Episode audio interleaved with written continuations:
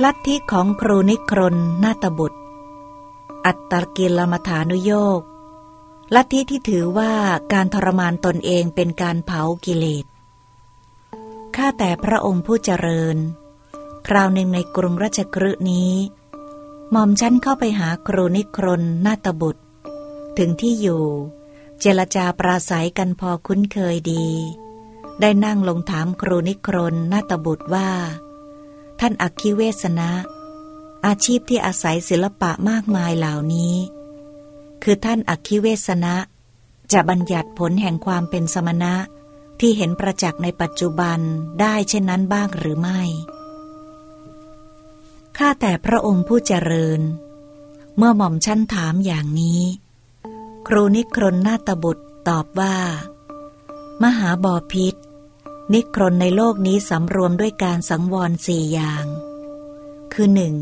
เว้นน้ำดิบทุกอย่าง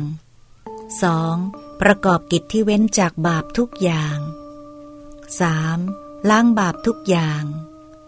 4. รับสัมผัสทุกอย่างโดยไม่ให้เกิดบาป นิครนสำรวมด้วยการสังวรสี่อย่างนี้ ดังนั้นบัณฑิตจึงเรียกว่าพูดถึงที่สุดแล้ว สำรวมแล้ว ตั้งมั่นแล้ว ข้าแต่พระองค์ผู้เจริญ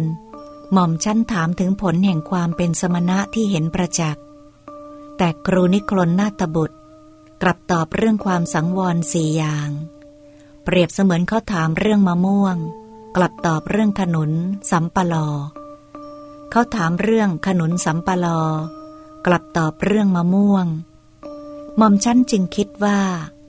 คนระดับเราจะรุกรานสมณพราหมณ์ ผู้อยู่ในราชอาณาเขตได้อย่างไรกัน